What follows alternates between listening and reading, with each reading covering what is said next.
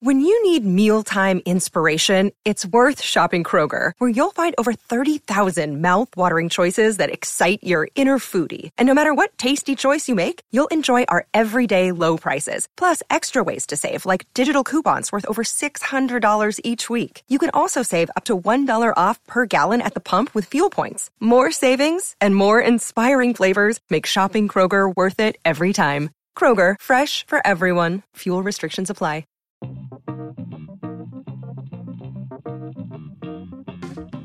Today on Barca Talk, even if we here on the show aren't very into the La Liga in the USA project, the Barcelona president sure is. We have comments from our listeners about squad rotations. The Barca women are two for two in the Liga Iberdrola, and Barca B have had a faltering start to the year. The first team opened up their Champions League campaign with a four goal thrashing of PSV, and Girona came to the Camp Nou and left town with their heads high.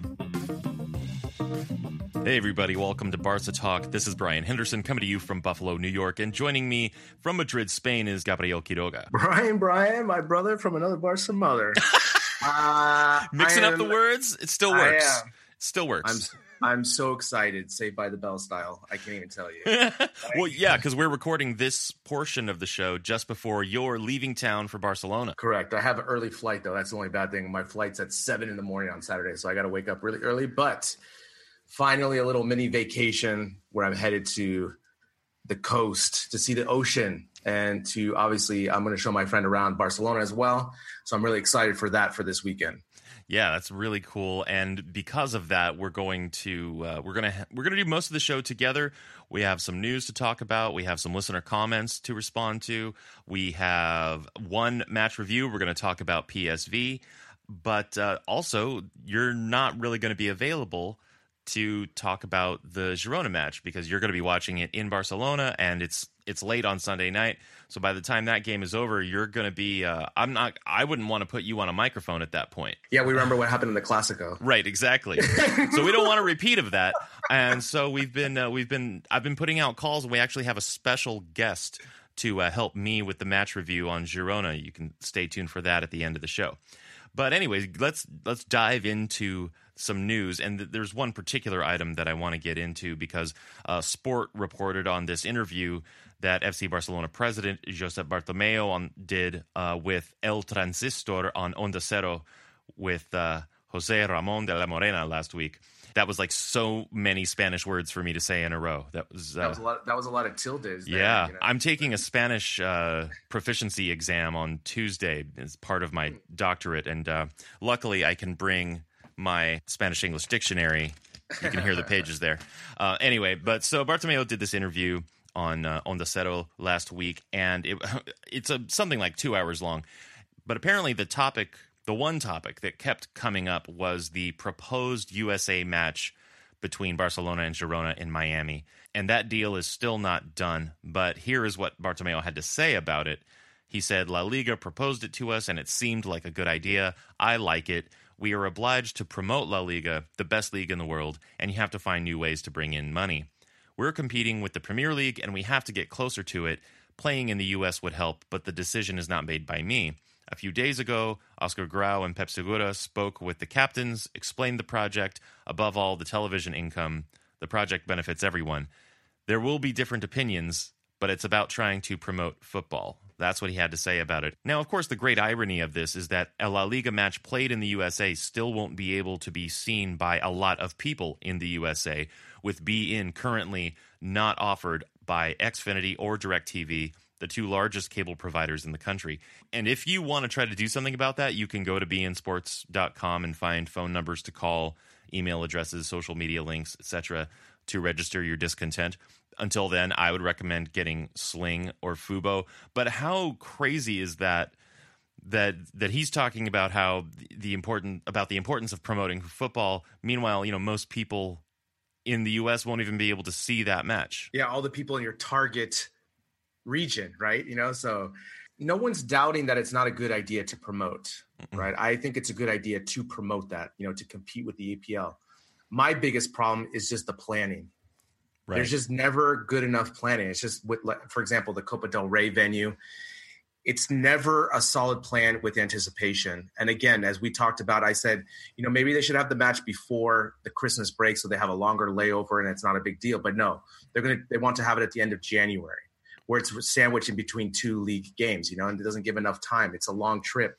I want the La Liga to compete with EPL, you know, in the US to get more popular, but you just need a better plan, a right. better plan to imp- implement that and to make all parties agree to all of that and to satisfy all their needs, you know, especially with the players. You know, the players are the one that are be playing. And like I proposed before with this layover before Christmas, I think that would be the best scenario for everyone. Right. And I mean, and I know that this is between as far as the uh, the television issue we're having in the U.S. That's between beIN and the, those cable providers. But if Bartomeu and other club presidents and the executives at La Liga like Tebas, if they really want to promote La Liga football in the U.S., they should do what they can to encourage more television coverage in the U.S. Yeah, it's a good point, and you know, or offer better streaming products internationally, so maybe they could bypass those cable uh, restrictions. You know, maybe for example, if you're interested in in seeing La Liga, that you can go directly to you know buy the package from La Liga and it doesn't matter where you live. You know, those are the ideas you have to think about. I, I know that they get more money locally by each, each country, but these are other options they can explore to make their product more user friendly for people who can't see it on a regular basis. Again, I I think La Liga is better, the best league. You know, just you know, I enjoy it. I enjoy um, seeing the bottom tier teams from La Liga as well. But obviously, the EPL just has a super duper marketing machine and they just kick butt, you know, with the programming in the states, the way they market, the way they stream, the way they they show the matches, and La Liga needs to catch up with that. Yeah, yeah. NBC is doing a very good job here of uh, covering the Premier League. I mean, now back to as far as beIN goes, my I have a wild speculation that beIN will eventually lose their rights to La Liga. And if NBC has the Premier League, why wouldn't CBS or ABC be interested in La Liga to compete with that.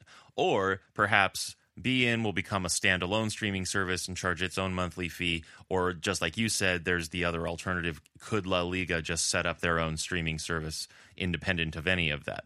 Well, that's an interesting point. I could see ESPN ABC bidding for those rights because they used to have La Liga. And I think you know they would like to have that property. They have Serie A right now. I think they would prefer to have La Liga because obviously the marquee match of the Clasico every year that gets high ratings, mm-hmm. and they be, they have the infrastructure already to stream and do the paywall properly.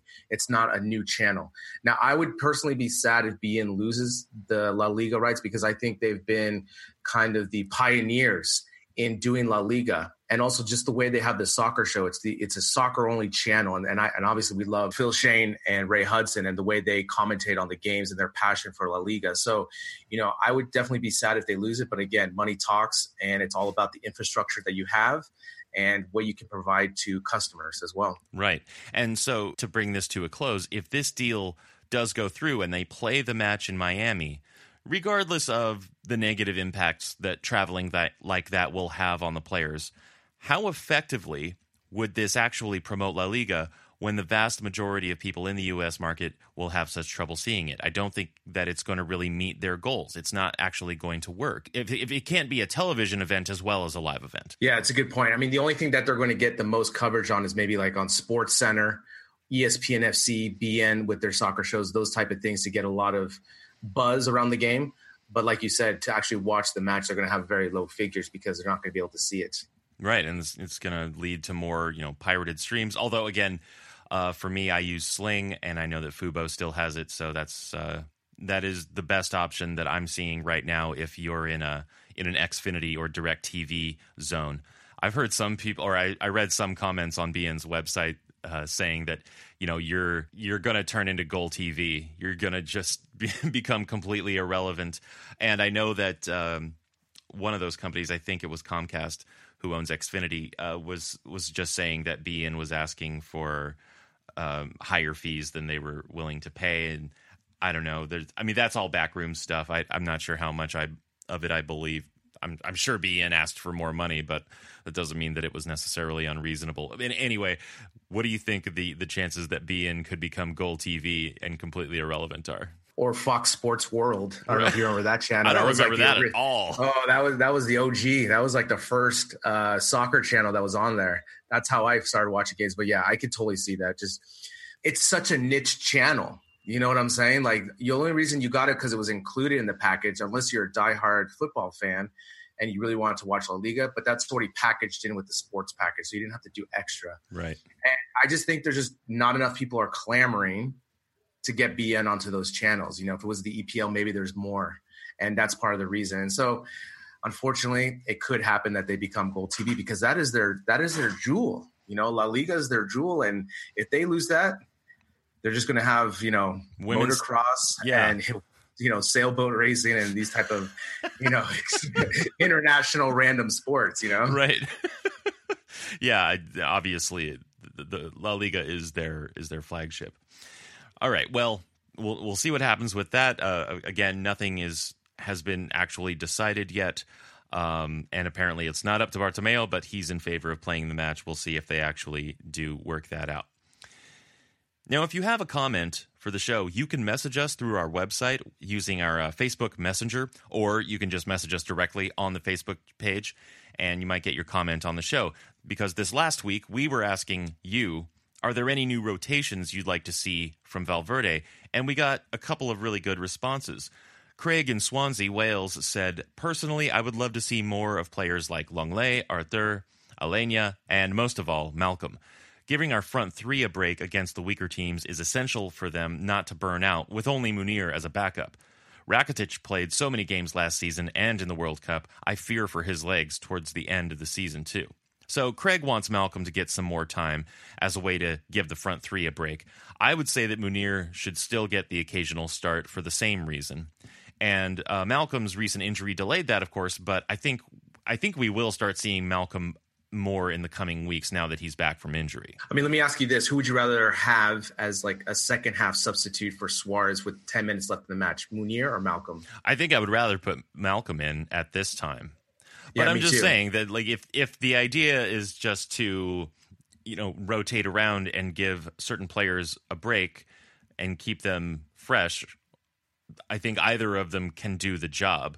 Of course, right now we're all much more excited about Malcolm because he's younger, he's newer, he definitely has an exciting direct way of playing and he's a little bit more unknown, so we're more excited about him. Whereas Munir, we have this little shadow of disappointment because he's had his chances at Barcelona, he didn't really deliver on them. We so we don't have high expectations of him. We aren't excited by him, but he can still play. I have a big shadow of disappointment. Yeah. looming, very large Camp Nou sized shadow. I mean, I, I just, I'm just more excited about Malcolm's style. I think his physicality, for example, just to be able to hold up the play, I think would suit us as a point man, you know, in that four three three. But that's where we're at. And so, just like Craig said, I just think that's imperative that Malcolm or Munir gets some more playing time so that Suarez doesn't burn out. But more importantly, I just hope Rakitic's legs don't fall off because man, that guy has played so many minutes in this last calendar year.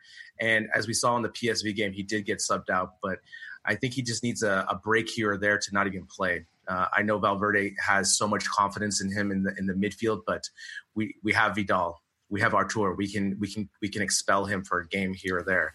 Uh, for example, at the Girona match, you know, for example, like let's we're at home, so use Vidal to give Rakitic a break. I mean, he just played during the international break. He barely had any time off on those legs, and we really need him at the end of the campaign. Yeah, and I, I- agree completely on on all of that. I think he Rakitic has been doing such a great job, but he needs some relief. So thanks for that, Craig. Now, David in Newcastle, Australia said, uh, rotations I would like to see is more of Arthur. Clearly, from the comments of the Brazil manager Tite, he values his talent as well as comments from Messi praising his ability. And then he goes on to say, the less popular rotation I would like to see is Denis Suarez. When he has played, he hasn't been that bad, in my opinion. And back last season, when he was given the number six shirt, Xavi himself said that Denis is his natural heir at Barca. I think if he had a run in the first team, he would get a chance to shine. It would be interesting to hear your thoughts on Denis now that he has come back from injury. Also, I think it's obvious, but I think Luis also needs to be given a rest and an opportunity for other players to make their claim for a first team spot, with either Munir coming in as a direct replacement or perhaps Malcolm when he gets back from his injury and moving Messi to the center. And I have to say, I, I agree with David when it comes to Denis Suarez. He's been injured since uh, late July, but he just got cleared by the medics to return to training. And he still has the number six for the year. That's not a guarantee of any kind, but it shows that there's still some confidence in him. And I think he will start playing more soon. And David and Craig are clearly operating on the same wavelength when it comes to Malcolm, although it does seem David is um, maybe a little bit more open to Munir playing than you or I are. But the opportunities that playing Malcolm, for example, uh, creates for giving Luis Suarez some rest, that also changes up how Messi can operate. I mean, I, I would compare Luis Suarez almost as a running back in the NFL, for example, you know, you have such a limited shelf time, right? And then you basically fall off the cliff very quickly just because either you're just not as fast enough, um, the goal production goes down very quickly. And I just think by giving Luis Suarez just more breaks between, I think just will reinvigorate him, keep him fresh because he's such a physical player. You know, he's such a physical presence in there holding the play. I think he'll he'll really persevere from having that rest and just being that much fresher. You know, if he plays three games in a row and then has a break and just putting Malcolm up there, Munir, I just think in the long run for this whole season, his production is going to maybe be better because he always, I just feel like he's always getting knocked, right? How many times we always see him on the ground or just, you know, he's always getting knocked. Right. And when, obviously when you get older, those knocks just don't heal as fast, you know? That's true. And it, it's, you know, it's just nicer. It's nice to get that break and if it's a set schedule, something like that, where he can, where Valverde can fit that in somehow, then I just think it overall Suarez would have a better year and just be that much stronger at the end. And the other thing too is let's have these youngsters push him a little bit, mm. you know, especially let's say if Munir starts to get more playing time and he starts to look up, you know, starts to be more productive than than Luis in those minutes, then all of a sudden that kind of gets Suarez's fire going a little bit, so he has to be sharper, you know, because that's really what it is. It's it's almost like a lack of focus or lack of lack of sharpness on his passing, his movement. Again, as we've documented in, in the earlier the season, it's almost as he plays his way into the season, right? He doesn't really uh, you know, as we said, he, with his hand passing and his hand shooting, right? right. So, well, to so, bring it back yeah. to David's comment, though, uh, what are your thoughts? Because the first name that David mentioned is Arthur, and I think I, yeah. I think we both agree that we'd like to see Arthur play a little bit more in the in the coming weeks and for the remainder of the year. I mean, I think you know when you have a club like this where we have three distinct competitions, I think it's imperative that those players uh, who don't get that much playing time have the starting roles for the Copa del Rey the whole season, no matter what. Right. I think Artur, Vidal, Lenglet, like those players get that. Now, obviously, if there's an injury, um, then they get it moved up as well. But I also want to see Artur get that more playing time as well. He's still young, you know, he's still young. But as we saw, he came into the PSV match and was able to get his first minutes in Champions League. So, you know, Valverde is doing some more substitutions, but I just want to see complete replacements in the match before the match. You know, I don't want to just see the minutes at the end of the match as well. So I see. I'm selfish. I'm selfish. yeah. Now, okay. So David admitted that this is a less popular rotational idea, but uh, I I support him and I agree with him. But what do you think about Denis Suarez? Uh, I just think he should just be used for Copa del Rey. Yeah. I um, unfortunately, I just I think he still just kind of needs to work his way up even more. I think he's further down the ladder than Artur you know, I think Artur is going to get more playing time than Denis Suarez is. I would like to see them maybe work together somehow in the Copa del Rey, maybe some 4-4-2 action or something where we can utilize both of them in the midfield. But I just think Denis, uh, especially last year's performance, where you know a couple times um, he was asked to score goals, you know he missed those opportunities, and I just think uh, Valverde has more confidence using Artur, especially since he signed him and wanted him, uh, you know, for this season. Right. Okay. Fair enough. Well, thank you for that, David. And remember, send us a message through the Facebook Messenger, either on our Facebook page or at barcatalk.net, and have your comments read on the show.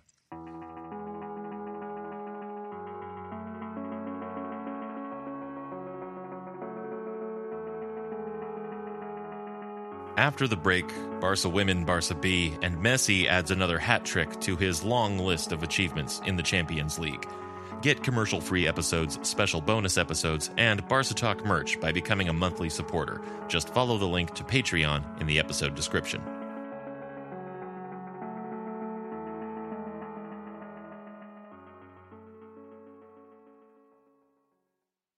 The Barca women took three points from Espanyol in a 3 0 win, and we'll have a full report on the women next week from Michelle Taylor.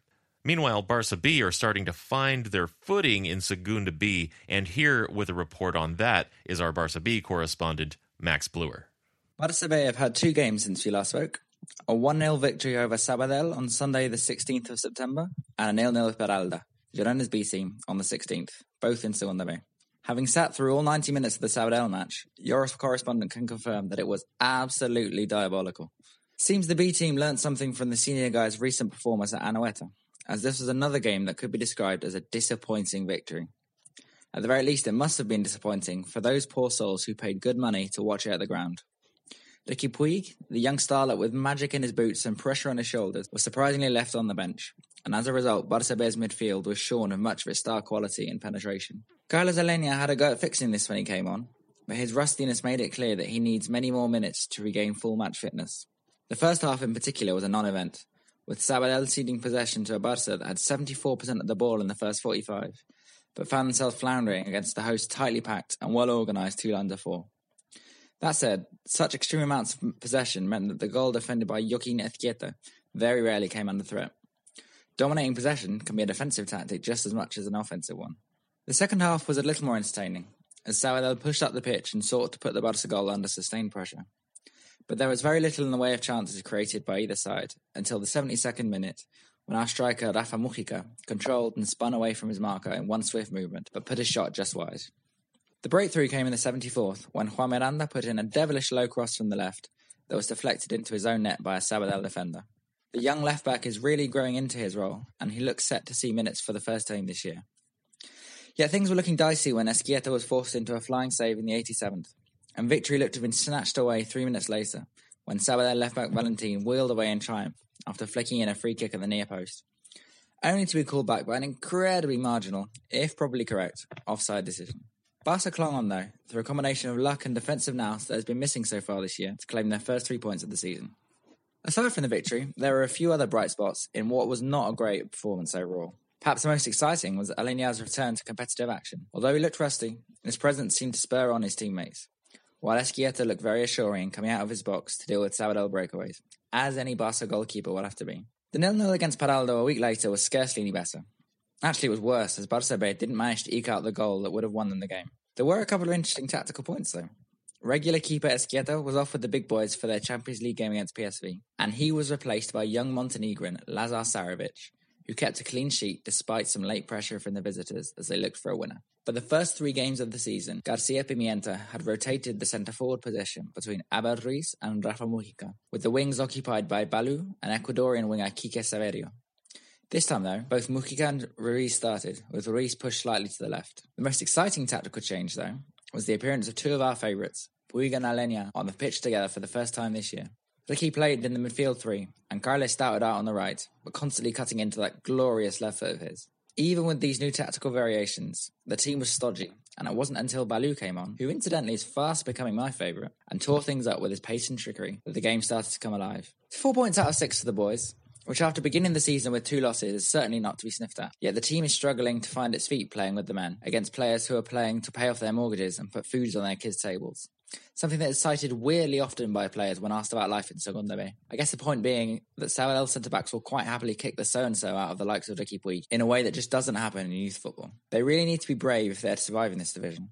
Not the bravery to withstand kicks from ugly semi-pro defenders, though that'll help too. But the bravery to still demand the ball, even at a higher level than you're used to, and even when your back is against the wall.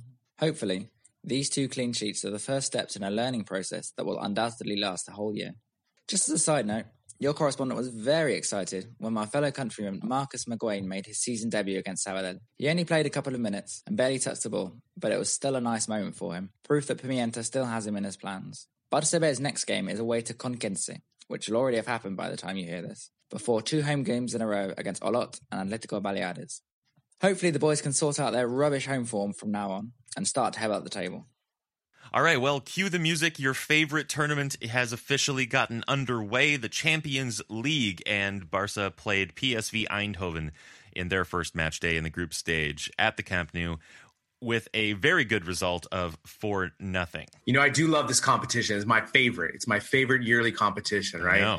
However, uh, for some reason, I just didn't realize they were staggering the times this year, and I completely missed the match. Ah. So I had to watch it. I had to watch it after because, you know, here in Spain, the matches always start at eight forty-five, and all of a sudden, I was about to teach a class, and then I had my phone, and it just says the FCB game's about to start. I was like, haha, what? I, That's a funny joke you just made, phone. yeah, I, I, had to, I had to take a double take. And I said, oh man, are you kidding me? And sure, I went on Twitter and everyone's like, loving this staggered start. And I was like, yeah, No, well, I- it's I- I fine if you know about it. yeah, exactly. In principle, obviously, the staggered start's great when there's this many matches because then obviously it gives more uh, viewing opportunities to see the other matches. But for me personally, I I, I got screwed. But anyway. Right. Uh, I did watch the match eventually, and again, you know, this is my favorite theme song. You know, it's my theme song for my upcoming wedding that will probably never happen. That's right. Uh, but yeah, I'm excited, and, and of course, we're in a tough group: Tottenham, Inter, and PSV. So I was really looking forward to this match um, because you know, obviously, starting at home, starting with the campaign, and to see what uh, you know, we knew we were going to start our strongest eleven for this match. And sure enough, right? And sure enough, we did. I mean, we started in a four-three-three with, uh, you know, the, the usual cohorts, you know. We Yeah. had Ter Stegen in goal, Alba, Pique, Umtiti, and your boy Sergio Roberto. Yeah. And then midfield, Rakitic, Busquets, and Coutinho. And up top, Dembele, Suarez, and Messi. They need to come up with a code name for Dembele, Suarez, and Messi. You know, like we have the MSN. They need to come up with something. Right. Yeah. The the DMS. The Yeah. Or the OLL or something. I don't know. but these these don't these don't mean anything. The LOL line? I don't know. yeah. but yeah, so Valverde definitely uh, rolled out the strongest team possible, which is you know obviously is great because you know PSV is a very formidable opponent. opponent. They had nothing to lose, so Yeah, and looking back to the previous weekend uh, in their last La Liga match, uh, you know he he had made some rotations so that he could have this lineup. yeah. And the other thing too, I noticed too, you know, in that last match, we were able to get those two kind of scrappy goals, you know, from Suarez and Dembele. And you know, some people notice, oh, Messi wasn't really didn't put his thumbprint in that match, and I just kind of. I, I think he used that as just kind of the warm up for this week because obviously with his performance in this match was just out of this world again. I mean, a hat trick, right? It's- a hat trick, another hat trick, right? And not only that, but just the way his passing. I mean, again, his passing is just. I mean, what can't this guy do? You know, on the field, remarkable how he is able to find those passing lanes, and the you know, it's one of those things. Uh, for example, Magic Johnson, right, the the Hall of Fame uh, basketball player for the Lakers yeah, one of his best attributes was that he was so tall, right? He was six foot eight, basically, that he was able to see the whole field and see those passing lanes. Messi's the opposite, right? He's like five eight, five nine, if that, right? And to be able to see those passing lanes, not basically above, but kind of like below, Right. it's just outstanding. You know, it's just it's incredible, right? it's like he's down on the grass. He's like, exactly exactly he's down on the grass right there you know and i mean those passes those through balls and you know the link up play he was able to develop but again um, you know there wasn't any major changes you know if i were to say to you brien like what is our strongest 11 this, This is it. this is what it is this is a- absolutely it. You know, do you think maybe Messi has cameras in his boots?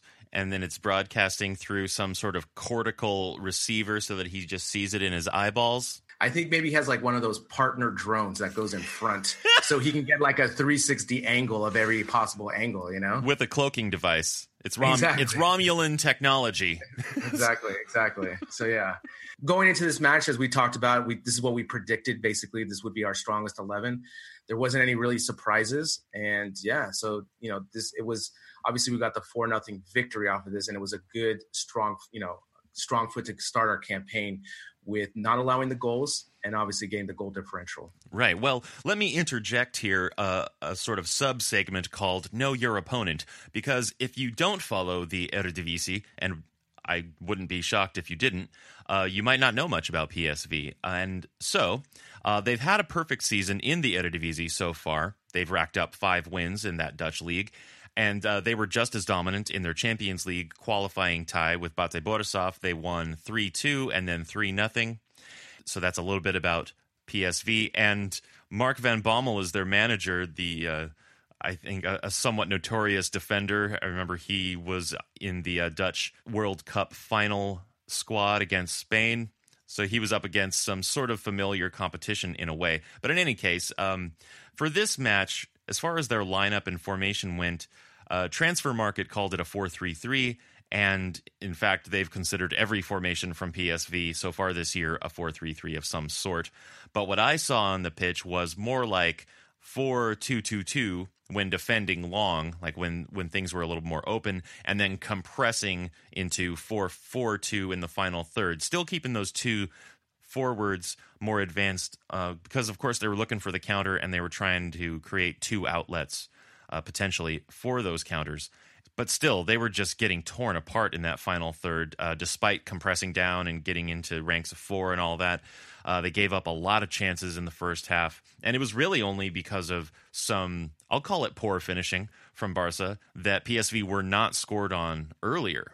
But then they gave up that free kick in the perfect spot for Messi, and he put it in the goal. Yeah, so you had a good point with the formation of PSV. So, like you said, on WhoScored, they had the 4 3 3. I was reading another tactical report that said it was kind of like a hybrid 4 2 3 1 at times when they were on defense because they wanted to overload the, the midfield to really have that kind of numbers against Barcelona. Again, like we always talk about, opponents who feel inferior to Barcelona are always going to pick either we're going to go all attacking or defensive shell and counter, right? So they kind of went into the defensive counter. They were able to have two outlets and, you know, they were able to have uh, counter attacking opportunities. But again, their poor finishing didn't allow a goal again. So this has kind of been the topic that we've been talking with the last matches that these teams that we've been playing with the really nice counter because of their poor finishing and Ter Stegen saves we've been able to win these matches. So I hope this is something that is just more of a lack of concentration rather than tactics or schemes that their other teams are really following. But again, let's just talk about this first goal with Messi. All right. I'm open to that.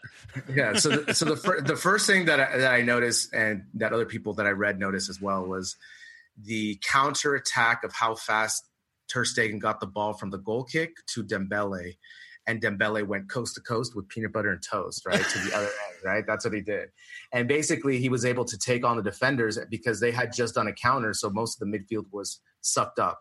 So Dembele was able to seize that opportunity and take it, and then he got fouled, and of course as we talked about as a left footer, that is the that is the prime location for a left footer, the distance. And when I was following on Twitter, when I was supposed to be working, uh, people were already saying this is this is prime location for Messi, and sure enough, he did not disappoint. And again, for me, this goal is so impressive because it's not a hard shot. I mean, it's hard enough, right? But it's perfectly placed. And not only is it perfectly placed, it hits the goddamn side net. I mean, yeah. I mean, you can't, you can't, the only way you can do that is to throw it. You know what right. I'm saying? Like throw it from that side. And oh my God, when I saw the replays and everything, I was just, I can't, you know, it's funny, Brien, when I used to play football, uh, sometimes if we didn't have enough players, we would play four on four, five on five, something like this. And we would just bring the goals in closer. Sure. Right but how you had to score was side netting. Right. So either if you took a shot, you had to hit the side net cleanly, or headers and volleys were open. So obviously, everyone was always trying to hit the side net because they didn't want to use their team essentially, right? Right. And this this goal just reminded me of my playing days when I had to hit the side net because that thing just it's like a swish in basketball. The way it just hit it perfectly out of the goalkeeper's reach. Now, the other thing, I don't know if you noticed this, Brien, was the setup of the wall of PSV. I did, did notice that? that? It was so yeah. strange with Lozano crouching down behind the wall. I thought exactly. he was trying to trip one of our players or something, pull one of those, uh, you know, cafeteria jokes. He was not. He was not, right? no one, no one pushed him, right? right. So no, But um, you know, I read that um, Van Bommel, you know, had studied the free kicks and obviously just didn't want Messi to take advantage of the low free kick, so he had Lozano line up, which I thought it was strange because the referee kept telling him to stand up. I, and there's nothing in the rules that says you can't crouch down behind the wall. No, he's behind the wall, so he's fine. But of course, they put PSV put the tallest guy in the middle, and it, when you watch the replay, it's just we talked about this in the last episodes. He's becoming a top three free kick taker career wise now. Yeah. This is just another stat that is mind blowing. I mean, I was trying to find on Twitter, I put it out to people, but no one really responded. There is actually no really good career list of free kick takers. The number one is Juninho, who used to play for Lyon, the Brazilian. He was awesome. He has 77 free kick when I saw some of the other numbers, they were from last season. They were around 40 for Messi. Obviously, he scored a couple already, so I think he's closer to 44, 45. But now that he's getting so many more opportunities, I think he's climbing up that chart even faster than than we thought or previous thought. So now, man, with the passing, the finishing, and now the free kick taking, it's just yeah. And not only that, but I think last year I was looking at a stat of the you know his uh, sort of like his free kick average, right? Like the ratio of goals he's scored to attempts he's taken on free kicks, and he and and that Portuguese guy are career wise far and away above everyone else playing right now. And even historically they're they're very impressive as far as ratio. But this last year and it's continuing this year Messi's uh, ratio I'm just guessing here off intuition, I think it's gotten even better. Yeah, because he's actually practicing it and really applying his mind to this, you know. I think before it was just kind of a novelty thing, you know, like I'm going to take the free kick and but now with so many opportunities that he's having, he's like these are free goals that I can take and I think he's just really practicing. I mean, you can see just with the accuracy and every time he lines up, you have a feeling in your stomach, uh, this has a really high chance to go in, you know. And most right. of the time, they either hit the bar or the goalie has to make an amazing save, you know. Right. And so it's just another thing that he has in his arsenal that just puts him above all of the players. Well, it's like Rakitic said after the match. Uh, he gave gave the uh, interview, and he was saying, you know, when Messi lines up to take a free kick, you don't. You you you go to where you're going to celebrate it you go to where you're going to celebrate the goal. You don't line up like it's not going to go in. I mean, it's true. I mean, I told you uh, last Saturday when I watched all those matches on Saturday. I watched the Liverpool Tottenham, watched the Barcelona game, I watched the Valencia game, and the Manchester United game. And outside the Barcelona game, everyone else I took free kicks. I never had the feeling that they were going to come close, or I just thought it was a hope and a dream that it may come close. But every time I see Messi line up and you see him measure, especially outside the box, with that perfect left foot angle, I mean, he's either he's coming so close to hitting them, and and now it's just it's it's ridiculous. Yeah. Now, I'll, back to PSV's defense because in the second half, I have to say that PSV were also keeping their defensive shape more in the second half. They were remaining disciplined because they could have been scored on a lot more than just four goals, honestly, had they not stayed disciplined. But they did, uh, and they were keeping us out actually for the most part then they were too spread out when Dembele suddenly turned and made that run on goal, made a really quality finish from just outside the box. And after that, in the last 15 minutes, uh, they just couldn't maintain. The thing is, I, I think they're just so familiar with Barcelona's attacking style because they play Ajax, which is very similar in style as well. So I think for them, they could mirror that game plan that they that they do for Ajax that they could do for Barcelona. Again, the whole thing is not – whether you can defend Barcelona, it's just how long can you keep the water out, essentially, right? because I mean, that's that's really what it comes down to, really, right? Yeah. Because our attacking is just so prolific. We were coming at different angles, especially with the four guys, right? With Coutinho, Dembele, Suarez, and Messi. We're coming through the middle, the side crosses, you know, we, and you can defend for so long, but finally, you know, it, it just it's it's an, it's almost an impossible task, right? Especially if you're not scoring especially right. if you're not scoring, right? And like we said, PSV's counters, they weren't able to finish. And so that just keeps us in the game to eventually get that that first goal to lead. And then with that, we can just start playing with more confidence, right? So as soon as we got that Messi goal, we started passing better. We started really looking, and we kind of kept the ball away from PSV. Again, their defense did a good job of stifling us, but again, you know, with Dembele's goal, his moment of brilliance, you just can't defend against that. Right. And then after that, they kind of broke down a little bit. Now, you've had uh, your criticisms of Valverde's conservatism, uh, particularly with you know how we're trying to build up and score goals. How do you think they played in this match? Because they got four goals, which is great, but I also think that PSV weren't the most formidable opponent. They're clearly a good side. They deserve their spot in the Champions League. But uh, what do you think about in this particular match? That how's how's his conservatism uh, working for you at this point? It's weird because yeah, we got the win and we got four goals, but again, there's just a couple things that to me that I think are missing, especially with Messi's placement. I just want to see him in the center of the park to be able to play make and maximize that, right? I just think he would be so much more dangerous if we had someone occupying that right space, except like Dembele, for example. The other thing too is that our defense, right behind the midfield and the defensive line, we're just giving up way too many opportunities, and which is rare because you know Val, Val Green really stresses that defensive mindset and conservatism, and we're giving up all these opportunities. So that needs to tighten up, right? Again, I'm. It's still early in the season, so I'm still waiting for the things to fall into place and to really see what we're capable of, and especially when we play tougher matches.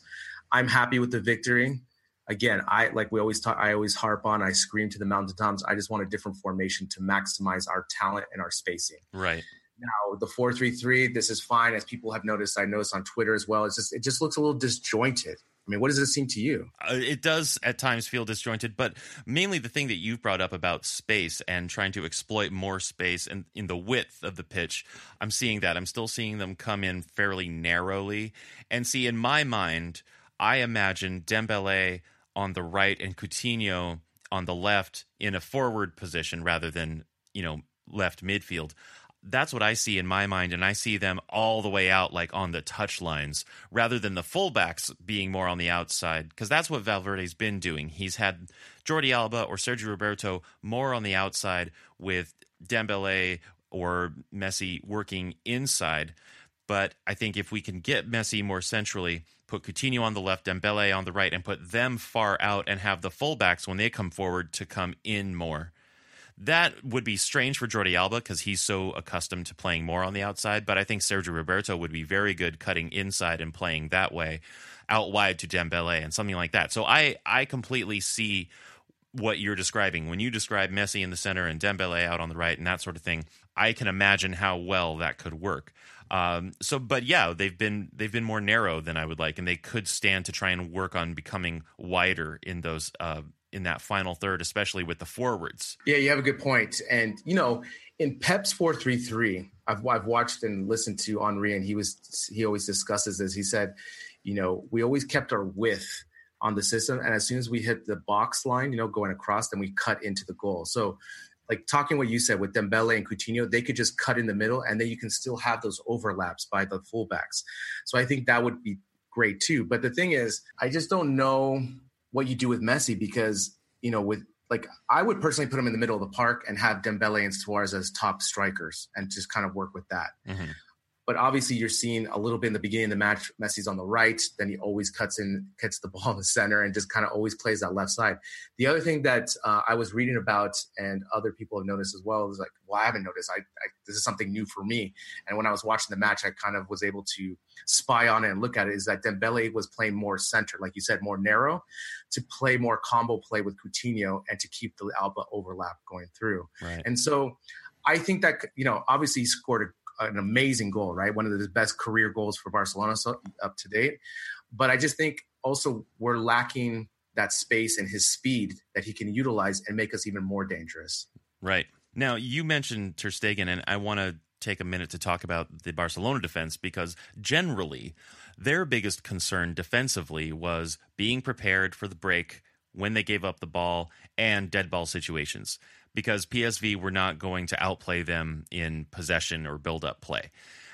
And they definitely had some fires to put out, but Piqué, Umtiti, Alba, and Ter Stegen all came up big when they needed to. On those counters, the one defender who was not necessarily there uh, was Sergi because he was always in a more advanced position when they gave up the ball and suddenly PSV were on the counter. So his defensive work on those counters consisted mostly of tracking back and stepping into the center when Piqué would come out wide to shut down the angle because those counters were coming down the sides mainly. So aside from aside from Sergi, I think the entire back four, well, aside from Sergi, and but also Ter Stegen, we're just coming up big in in, in those moments because they were getting a lot of counter chances. And that's the thing that we have to limit, right? And that's kind of the yin and the yang, right? So if we possess the ball and we do so much tiki taka, we limit those opportunities. But then aesthetically, it's just boring, right? So it's kind of like, what do we want? We want to have those scoring opportunities, but we don't want to have 80% possession, right? But again, we have to do something to tighten up that defense because, as we noticed in the Real Sociedad match and in this match, these teams are just getting way too many opportunities against Piqué and Umtiti on their back feet, one on one, using their speed, right? And luckily, we were able to have Ter Stegen who made those saves, but also for the defense to come back and help and support. Again, it's still early in the season, so I'm not overreacting yet. You know, if this was April, then I'd be like, okay, come on, right? We've had all season to tighten up, but I just think it's just the beginning of the season, and especially these players know that there's so many games that they're working their way mentally to get to that point. So you brought up some good points. I just think that again, we were lucky enough to not have these goals against us because the quality of their strikers of PSV and Real Sociedad are not as good as other teams. So I'm curious to see if when we play a tougher team, how those counters hold up and if we actually get down a goal or not. Right. Now we we talked about Messi's free kick, we talked about Dembele's goal, and of course Messi got two more for the hat trick. And if you had to choose between one of those other two that Messi scored, which was your favorite? Well, before we get into that, I think we should talk about the Dembele goal a little bit more oh, because oh, okay. we, we, just kind of we just kind of passed over it, right? right? like he, he, the turn, like, yeah, he scored. Yeah, I mean, that that turn, turn was, was brilliant. Yeah, yeah. I mean, that was there was two things in that turn. He was able to, you know, pre pre read what was going to happen, right? Where the defenders were going to come. Coutinho gave him a nice firm pass, and he was able to use the momentum of that ball to turn. And then obviously just the finish, right? The finish was absolutely glorious, right? Outside corner, lower, unsavable. So let me ask you this: is is this your favorite Dembele goal so far? So far, yes. Now, also, did he take that with his right or with his left? With his right. Oh my God! Yeah. So yes. he is equally lethal with both feet. Correct. Ah! And, and, he was able to he was able to push the ball perfectly in front of the defender to get a good strike with his you know with his stride. You know, I'm glad he came last season because basically last season was a wash. He was able to get accustomed to the training, the players, the environment of what it is to be an FC Barcelona.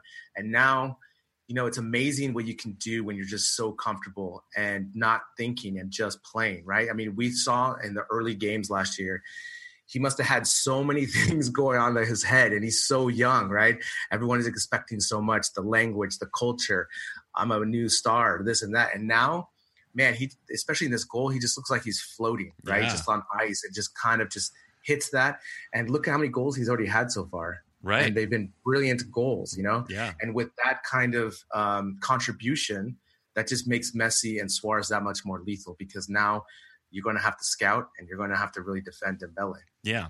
Now, well, actually, uh, I'll, I'll summarize a couple of caveats that you've made.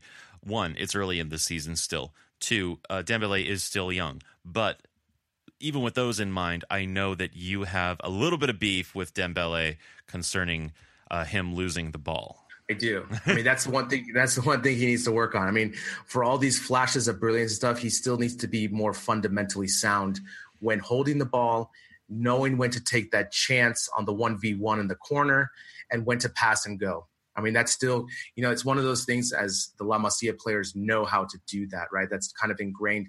He's still kind of developing that, but he did lose the ball a number of times. And that's still because, especially when he loses the ball trying to make the most amazing through ball, right? Right. He has to know the odds, right, of that happening, right? Like, are the odds in my favor or not? I'm not going to take that pass. But again, I don't want to silence that brilliance at all, too. You know, it's kind of that double edged sword. I, I, just want him to be, you know, for example, let's say in the 50th minute, if he's in the corner and two people are coming on him, just take the ball around and work it around, you know, just keep the possession because a lot of times when he loses the ball where he is, that automatically starts the counter for the other team. And then all of a sudden they're able to have a shot. Right. So that's one small complaint we have about Dembele, but again, there are those uh, those qualifiers, right? Like he is still young. and it is still early in the season, but that's something that we're going to be uh, watching from him as the as the campaign progresses. Let's talk about those Messi goals, huh? Yeah, let's talk about those Messi goals. Back to that question. So, I mean, he just had another hat trick. I mean, what did he you do? know, it's just it's it's normal. It's normal yeah. for Messi to score hat tricks. So this is 44. Yeah, yeah. So and also his six in the Champions League. Right. Yeah. So uh, just again, just gaudy numbers. Again, one of my biggest complaints about the U.S. coverage of La Liga. Right. So I listened to ESPN FC and the Ringer podcast, and what did they lead off with? Tottenham, uh, Liverpool. You know, Messi has a hat trick. I mean, that should be at least one or two. You know, you know the the 77 minute one was a very nice play. Obviously, the pass from Rakitic, it was just like a street ball kind of a play where he spotted Messi coming through the center, and Messi just one timed it and hit it low, and the keeper didn't even move. I mean, he hit the ball early, the keeper did not even move, and it was just an unsavable ball again. So Messi again with just another perfect time run, and he was able to find the lower corner. What did you think about that goal? I loved it. That was my favorite. I mean, that you know, the thing too is that your boy Roberto uh, didn't find Suarez early enough. If he would have found Suarez a little bit earlier, like a millisecond earlier, I think Suarez would have had a really good chance to hit a shot on target. But that ball got deflected and it kind of started a bouncy ball where Rakitic just hit it to Messi and Messi was able to hit it. So good. And then the second goal in the 87th minute, I mean, again, Suarez, one of his uh, unique hand passes, right. you know, finally, it finally came through, you know, after so many tries in the match, you know. You can and, just hear uh, the the slap of of like exactly. a ham exactly. on the ball. I mean, it was a good build up too. I mean, the build up was good. They were working it around the midfield. Vidal was touching it. Artur was touching it, and then they were pretty high up the ground, you know, up the field a little bit. Suarez was able to do kind of a flick through ball pass to Messi, and obviously Messi. I mean, it's one of those things, Brien. Like when maybe you're playing against children or something as an adult, you're able to really look up in the moment when you're about to strike the ball on goal. I mean, because you're just running so fast, it's really hard to kind of do all those things. I mean, it's only when you're on a really good one on one you can take the time to look up and spot. And on this goal, Messi was able to do that. I don't know if you watch on the replay, Messi looks up to the left. He just like, that's where I'm going with it, left corner. And he just, he just guides it in for his hat trick. Right. I mean, just, just a thing of beauty. So the pass from the nice hand pass from Suarez and obviously the equal finish by Messi, just calm, cool, and collected. Like he is. Exactly. Now, there was one unfortunate occurrence in this match where Umtiti got sent off on two yellows, the first one for dissent and the second one for a cynical foul. So he'll miss the next match against Tottenham. Cynical, cynical, cynical foul. And I unnecessary. Mean, totally unnecessary. I mean, we talked about this, you know, when to foul and when not to foul. I know that this player could have had a, you know, they could have had a more dangerous opportunity if you let him go. But at the same time, more often than not, you just have to ride them out. And usually the defense will come behind and you can cut the angles and just be smart about it. He should have done better with that. It was lazy defending. I mean, the good thing though is that Lenglet's going to get some playing time unfortunately it's going to be at Wembley Stadium against Tottenham. It's right. going to be his kind of first kind of baptism by fire. So welcome to the Champions League. exactly. Uh, hopefully, obviously, Pellegrini will get him some early playing time, maybe the match or two matches before to get him accustomed. But again, just know when to foul and the opportunities. You're up for nothing. There's no, I mean, if it's two one and it's a home and away, maybe but this is still group stages and it's not it's not the end of the world you know? Right and we were already three goals up at that point right? Exactly yeah exactly. so like what are you what are you getting out of this? I'm always i'm always super impressed that when we have 10 men down we can still dominate possession. Yeah. I, I still can't get over that. That's one of those things that as a player when i used to play and we were a man down that meant you're screwed. Right. You know, you're, you're, it's basically everyone just goes back and you're not going to score. It's going to be super difficult, especially if there's 20 minutes left in the match that you've already played the majority of the match, right? But I'm just always super impressed that Barcelona are able to play with 10 men as with 11 with able to you know continue the passing and the possession. Yeah, well, just the way they can circulate the ball is exactly. It's, it's, it's one of those unique qualities that we can do when we're uh, down a man. So, but again, Umtiti for how good he is as a defender, that was just a really kind of a concentration type of play where he just a lapse of concentration. Yeah. So now looking forward, of course, next match at Wembley against Tottenham. You've mentioned that you are not particularly frightened or worried about Tottenham. Uh, do you think that not being able to play Umtiti is going to affect this much? You know, I ain't scared. Cool. I ain't no, especially since they lost at Inter, winning the match. I just think Pochettino, the manager for Tottenham, just still is doing too much rotation. He's almost doing too much rotation for that team. He didn't field his strongest 11. They have a really good player, Lucas Moura, who is super speedy. He didn't bring him in until the second half. Again, these are these type of things. He's he's I think he's wasting opportunities, and the team just looks tired. They all basically played in the World Cup as well, and they haven't had a break essentially. And they're essential. They're so essential to that team, and we know how difficult the Premier League is week in and week out. So uh, I'm not scared because I just think with our talent, you know, our attacking talent, they will not be able to defend, and they're not a strong defending team either. So, all right, well, I look forward to that, and I think at this point now we have to let you go because you got to prepare for your vacation. You got to get going to Barcelona. I have to prepare my my hammock. Oh, what is? I can't even think of it. I have to prepare my my banana hammock swim trunks, you know, right. to go to the beach get ready to go on the town of Barcelona. So I'm gonna go tomorrow, Saturday. So all right, I will. I'll talk to you soon.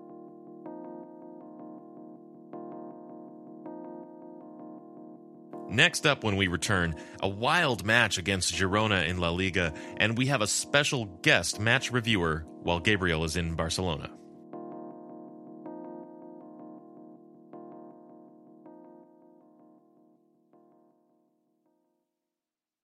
All right, we're back. So, with Gabriel in Barcelona and unavailable to record after the Girona match, we reached out to our Patreon supporters to find someone to fill in potentially. And luckily, Zach Jansen was able to do the job and he filled in admirably. Uh, we had a lot of fun talking through this match. So here's the Girona match review with special guest Zach Jansen. Well, thanks for doing this, Zach. It's a pleasure to have you on the show, and I'm looking forward to you know see what we uh, what we come up with talking about this Girona match. Thanks for having me on. This will be great. A uh, little bit of a crazy match to start with. it was it was a glass cage of emotion.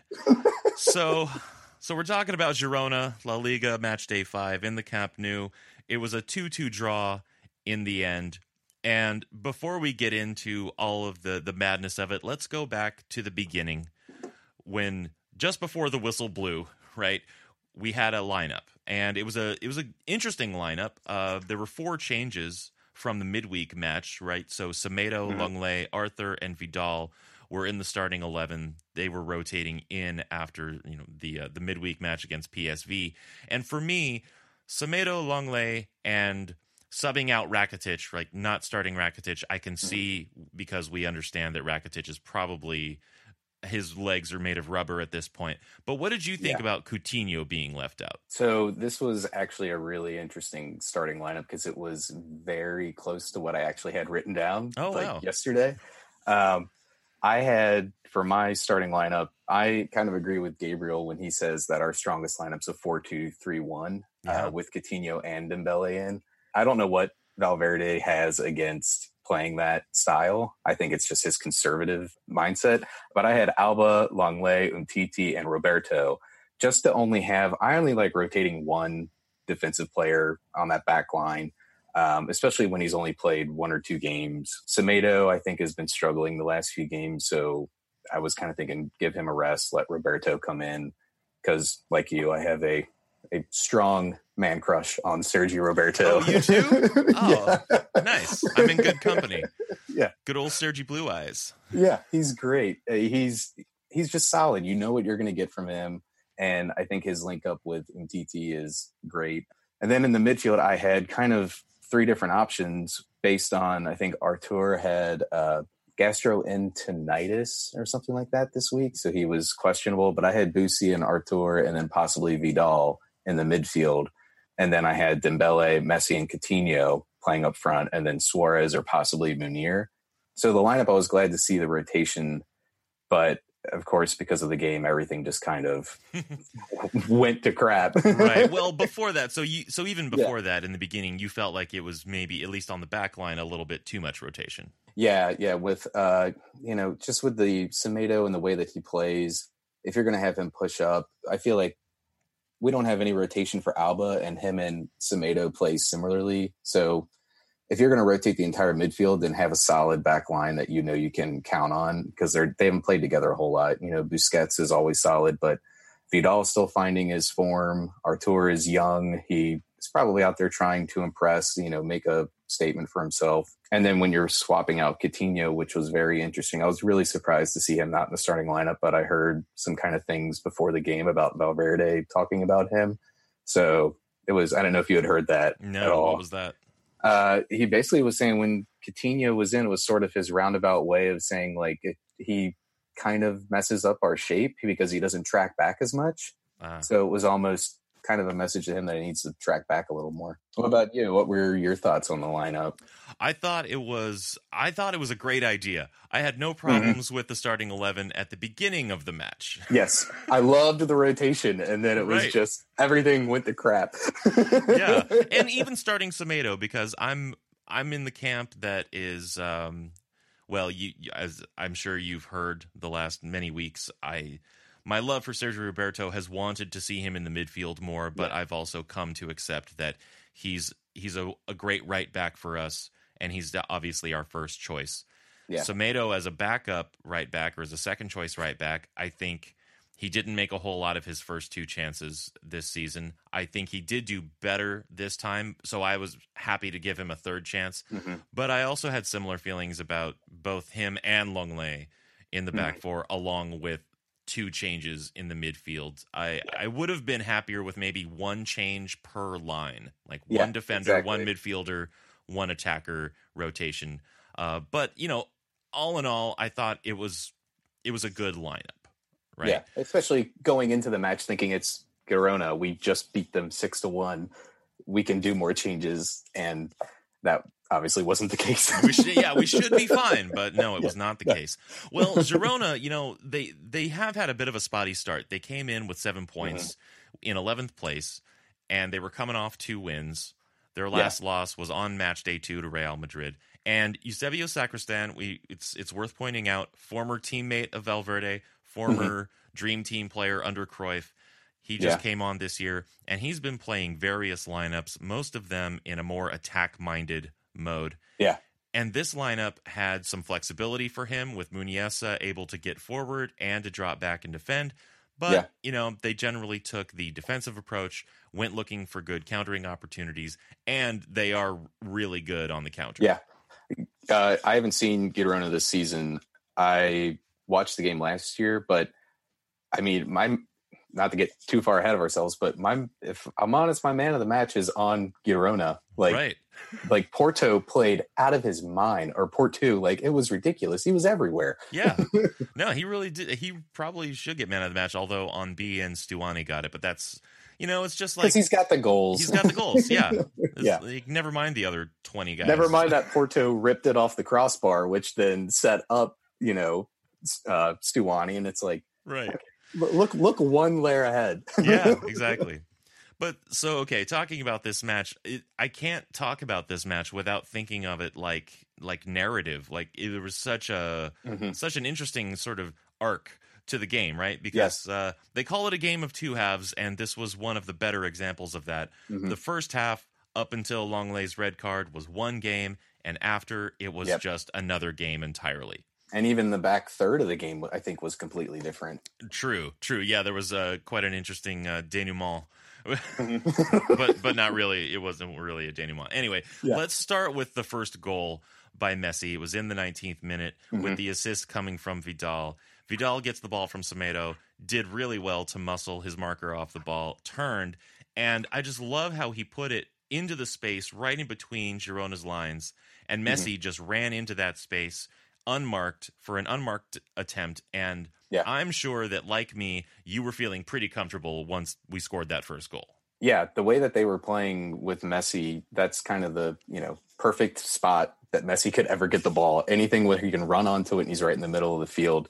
And it was interesting because Vidal was struggling a little bit in the beginning of the game with his possession. I think he's still trying to figure out you know that Barcelona way of keeping the ball, but it was a perfect example of what you get from Vidal. Is it's like Paulinho, but a little more finessed Yes. uh, the way that he got that ball and just shielded the guy off, had a guy hanging on his back, and was still able to you know keep it and then lay a perfectly weighted ball to Messi.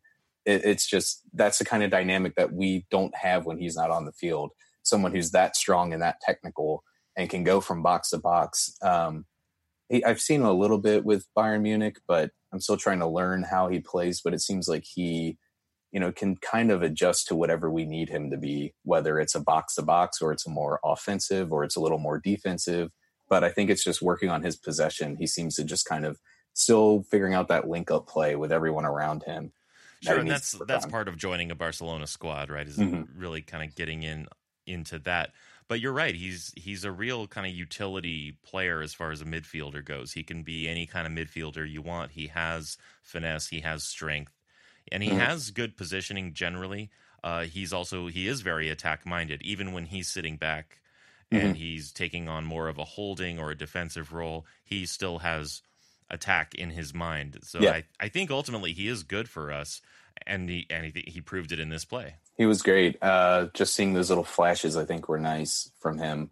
Um, I think Busquets is a little more not reserved, but he has a different style of waiting for his chance, and then once he gets it, playing that Barcelona style of the passing and incisive passes. Whereas Vidal is sitting back, almost always waiting to jump a passing lane, get an interception, and then turn it into a counter right away. So it's a little bit of a slight tweak between those two, but it's nice to have. Right, absolutely. But then in the 35th minute, Lenglet, Lenglet gets a red card for elbowing Pere Pons in the face, which was decided by the referee with mm-hmm. VAR. And it was a really disappointing debut start for Lenglet in that sense. Uh, yeah. I do think that the ref got it wrong. His arm was raised, but it didn't seem deliberate or malicious to me. It looked purely incidental, and even Pons didn't seem too worried about it. No, he came over and kind of like even patted him on the back, said everything's cool. Yeah, like, we're, we're, we're good, bro. Yeah, yeah. He even award the referee at first even awarded a free kick to Barcelona. I still think La Liga is figuring out VAR. Like, right, right. they really aren't sure how to use it yet. yeah. Well, I think a good rule, and I don't think that La Liga is following this, but I do think that a good rule would be to you can only watch it in real time. You can't you can't slow mm-hmm. it down or speed it up for that matter. Just watch it at at real pace and see what you think as a referee. But yeah. And I don't think they're doing that. I get the sense that they're allowing for like slow motion because when you slow things down, everything looks more dramatic and yeah. intentional than it really was. I saw a still that beIN Sports put up that they were commenting on at half where if you took just that still it looks like he's just you know like wwe elbow to the face and right it like, looks like they're fighting like bad yeah yeah but, it's like no he's falling and it just happened to pull through yeah so that that changed everything. So yeah. in the 45th minute of the first half, Stuani gets a goal to equalize. Valverde had been waiting for halftime to put Umtiti on at it, or it, so it seemed, right? Mm-hmm. Busquets had dropped back to fill in, and they just they suffered for it because the ball came in for Stuani. Busquets didn't break up the play, uh, whereas you think Umtiti probably would have, and Stuani yeah. was there to put it in. Yeah, I think watching it a couple times when it happened was, and they just mentioned it before it happened, was Busquets. It's sort of like the Mascherano problem that he would have is when he gets pushed back in the center back, he he doesn't adjust to that position very well. He looked lost. He's trying to figure out what to do because when he's playing that center defensive mid, he's his own you know player out there. He knows what he's doing. He's not relying on another you know like a line like a defensive back line. He can just go where he needs to be and absorb the game as it goes. But when he's got to drop back he got stuck between does he drop back to cover Stuani or does he go for the cross? And PK was thinking he was going to drop back and let him come right in. And at that point you're you're kind of screwed. Like right. you're stuck between two minds. Yeah. Figure out what to do. You put yourself in no man's land and you know you pay for it yeah, and good, I get, good finish from Stuani though. You got to hand it to him. Oh yeah. Well, the cross by Aday, I had him written in. His service this entire game was unbelievable. The crosses he was putting in were just perfect, like lifted right over a player, dropping it onto a guy's foot. Yeah, he he was impressive this whole game. Yeah, and I think overall Girona are a better team than their current record would reflect. I think mm-hmm. they're going to be stepping up and doing doing much better this year, but that's a bit of an aside. But anyway, Yeah, uh, yeah. n- not surprisingly, Girona came out swinging in the second half, really trying to capitalize on their numerical advantage. But they really still couldn't hold on to the ball. They were actually giving it up a lot, uh, which was encouraging for me. But then Stuani strikes again in the 51st minute, scoring on the second ball in this breakthrough play where Ter Stegen initially made this great save, but Stuani was there to score on the rebound. Ter Stegen, I cannot talk enough about him. He is his reactions are unbelievable. Like that first stop, then the header, then the fifth minute that he stopped, it was just like he would he couldn't do anything more on that play. No. Speaking of two different halves, PK had a very different first half than he had second half. He was also put in a bad position with Lenglet being sent off. Oh, and oh, sure. when you have Semedo and Alba bombing up the wings, you're putting even more pressure on him. And I think in the first half, Lenglet was looking to him for his outlet. Like whenever he got the ball, Lenglet was instantly like looking for PK. And without that, Umtiti's getting thrown into a really bad situation. He's just trying to hold on. And PK's doing everything he can, but it was it was just sloppy on the back half and someone missing a you know through ball and and then it's just ping ponging all over the place. yeah. Yeah, and and Barcelona were noticeably, I think, rattled right Mhm. after Girona's second goal, but they did keep pushing forward. And then Valverde really went for broke. He put in Rakitic and Coutinho. Yeah. He took off Vidal and Arthur. totally changed the game. oh yeah, and then they won two free kicks in just as many minutes. Messi's first hit the crossbar, and then the second was on target, but Bono slapped it away. Yeah. And then finally, the equalizer came out of the corner um, Mhm. on that second free kick. And that goal was just a model of tenacity, right? Just multiple attempts Yes. in, in seconds, and PK happened to be the one who finally put the Yeah. equalizer in the net. and Messi's the build up to that, even in those small little, it's not a build up the entire field, but just that build up within the 18 box of Messi, Coutinho, Coutinho up to Messi, Messi into Suarez, Suarez up in the air, and PK just fighting and then redeeming himself. And it's like, holy crap, what just happened? Yeah.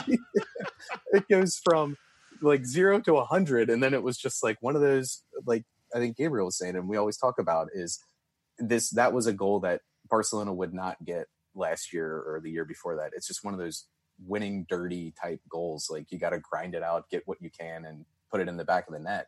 But right. then, can we talk about how much of a beast Suarez was this game? Yes, this is probably the best game he has had in months. Easily.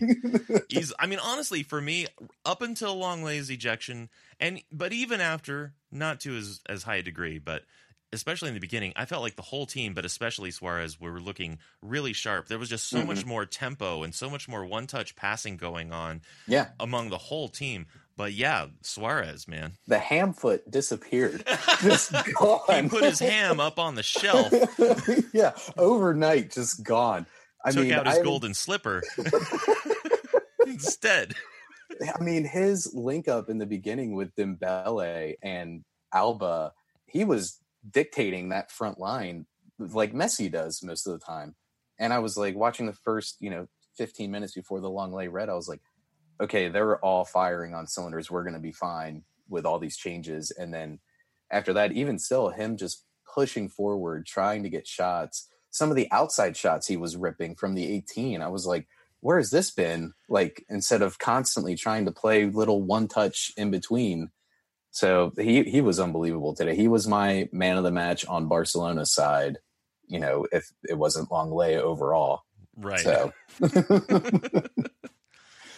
and then those last 15 minutes were just it was just full on offensive for Mhm. Barcelona and Coutinho had a couple of opportunities where it was his shot, you know, the shot that Yeah. we know that's his that he was that just bombing shot coming in from the sideline to the top of the 18. yeah, but they, just he wasn't getting them in and we were just coming at them with everything Mhm. and in the end we just couldn't find a winner. Well, that's what I thought was interesting is in, you know, when Rakitic and Coutinho came in, the game kind of changed and it didn't turn into, you know, the back line trying to play defense. It turned into our midfield and our front three were pressing so hard as soon as they lost the ball. I don't think Girona got the ball in their attacking third the last 25 minutes. And it was all from how much our midfield was pressing whenever they lost the ball. Coutinho getting the ball back. Rakitic, that guy is so underrated. He just totally calms the ship anytime yeah. he comes in. and we know how good he is, but overall, yeah. yeah, he is he is underrated. You're right. And I was just uh it was just a bummer that we that we couldn't really get get that winner because it certainly wasn't for lack of trying. I mean, my yeah. my final take, right, at the end of at the end of everything was down a man, they mm-hmm. played I thought beautifully, valiantly. They gave it a lot they of extra effort. they really went for it. So in the end, it was it was a draw that I can live with. It was. I mean, when we went down a man, it was almost like you know some '80s action movie. Like, oh, now it's a fair fight. so right. Like we're okay, but give credit to Girona. They were their counter was on point. Like they were really good today. Not sitting back and trying to just you know play for the tie, but yeah, the end of the game, trying to get free kicks, Messi just missing on a couple of them, but just really pressing for that ball and trying to get that final goal. It's crazy that it, it didn't come through, but it, eh, like you said, it's a it's a draw that I can live with. yeah, because you know we certainly didn't give up on it, and it was there were a lot of really good attempts, close attempts, uh, things that in on any other day should have gone through. Right, like mm-hmm. like no one made uh, any serious mistakes or anything. No, uh, especially in those last minutes where they were just really going hard at him. Uh, yeah. I, I, felt like everyone was doing everything they could, and they were doing everything pretty much right. And it was just that that little extra something just wasn't quite there. Yeah. Do you think it was because Messi shaved the beard? Well, you know what's really funny is that I was prepared to talk about the beards before the PK match too totally exactly. took me by surprise. PK, yeah, he looked. He got his little boy face back. Yeah, I was but, like, oh, where's that been? Yeah. and then like so many things happened. I was like, maybe we won't have time to talk about the beards. yeah, the beardless wonder. Yeah. beIN with the the infographic of how many games Messi played without a beard and goals scored versus with the beard. I've never seen cosmetics built up so much before a match. Ever. Well, I think there's some, with Messi, anything that happens seems significant. Oh, the leg tattoo right. when that happened. the leg tattoo when he went blonde. Yeah, and that was it's, after it's, that really bad Copa America loss, where it was like, oh, yeah. he's like reinventing himself, or he's trying to leave it all behind. Right, he's a changed man. Fresh start. I think maybe he and PK just went to the barber together and were like, you know what, I'm tired of the beard. You know what? It's hot. It's 90 plus in Barcelona right now. We're just gonna just gonna take it off. Yeah, we don't need this. but so it was a draw we can live with, and then the next match is actually coming up very quickly. Uh, we're going to be going to Madrid on Wednesday to play Leganés. Now, this should be a different situation than Girona because again, Girona were playing with sometimes even when they were defending and pressing with three men up top, really looking for some outlets for that counter. But mm-hmm. Leganés have had a really bad start so far. They've had four losses and one draw and mm-hmm. I think we should still see more rotation for that game. Absolutely. Yeah. Yeah. I wouldn't be shocked if Malcom and Denis Suarez both start in that match. Maybe even Juan Miranda coming up from the B team to fill in for Alba and give him a rest. Mm-hmm. Yeah, that was the one thing I was wondering is if we would bring up Miranda or spell Alba. And before this match, I was thinking we would spell Suarez, but now I'm like, no, keep him, keep his form going. If he's going to play like that again, ride that as long as we can. yeah, or at least yeah, at least give him like another match to do that again, and then maybe give yeah. him some rest or yeah, something yeah. like that. But uh, this is this Leganés match coming up. This is another one that on paper we, we I mean on paper we should have won against Girona, but that's a very different animal from Leganés. They're mm-hmm. they're really having a hard time, whereas Girona they're more like trending upward. So this is another one though that on paper we should absolutely win, and knowing as we do that rotation should be so important for us this year. Thinking about all the competitions we're in, uh, we should see maybe a couple different rotations in that next one, or at least just a continuation of that practice. I think uh, you know Girona has a little bit of an edge just it being you know this new Catalan derby that is kind of picking up steam since they've been up. I don't think anybody expected them to be up this year. I think they expected them to kind of drop back down. So Leganés, it's like take this lineup, put it in that game, totally fine with it. Swap out Malcom. Denis Suarez would be great. I don't think we've seen him. Uh, how long has it been since Denis Suarez It's has been played? a while, but he ha- he did have an injury, so. That's true. But yeah, it's it's been a it's been a minute since since Yeah, Denny's it's been, it's been a hot second since Denny's been. oh yeah, quite hot. What did you think? I thought this was interesting. Kind of a side note before the match of Rafinha being left off the team sheet after his game last week. Well, the thing with Rafinha for me is um, you just he he has no guarantees. Yeah, And Totally. at this stage, he could be left off the squad sheet for the remainder of the season. Wouldn't shock me. He could Mhm. be on the bench and just not play. Wouldn't shock me. And Yeah. or he could play occasionally. I mean, I think we're we're going to see Rafinha mostly in the Copa del Rey. that's what I was thinking. I, the only thing I was wondering was the situation that I think he was in last week was not great and you know catering to him where he's playing with a whole new midfield. If you were to play him with a Busquets behind him Right. or a Rakitic behind him, it would suit him so much better.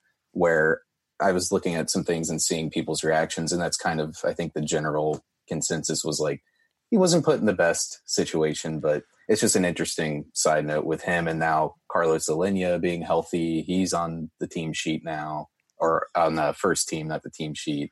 So Right. there's a lot of interesting pieces being floated around. right. And yeah, we could even see Aleñá against Leganes potentially. That would be cool. Mm-hmm. yeah, totally. Well, Zach, thank you so much for filling in for Gabriel. I think you did a great job. We had a good time. It was it Yeah. was nice. Yeah, it was great. How do- how Crazy you.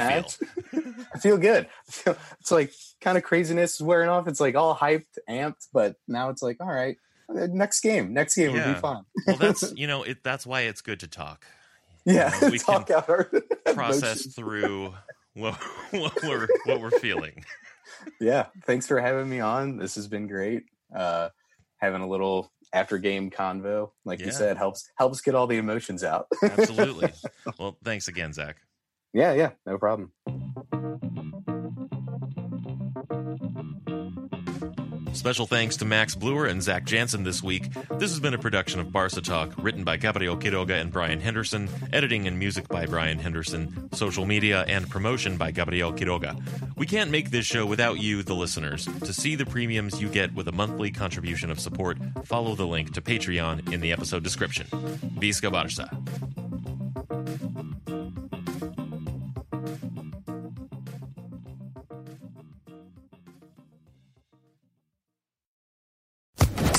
Social Podcast Network.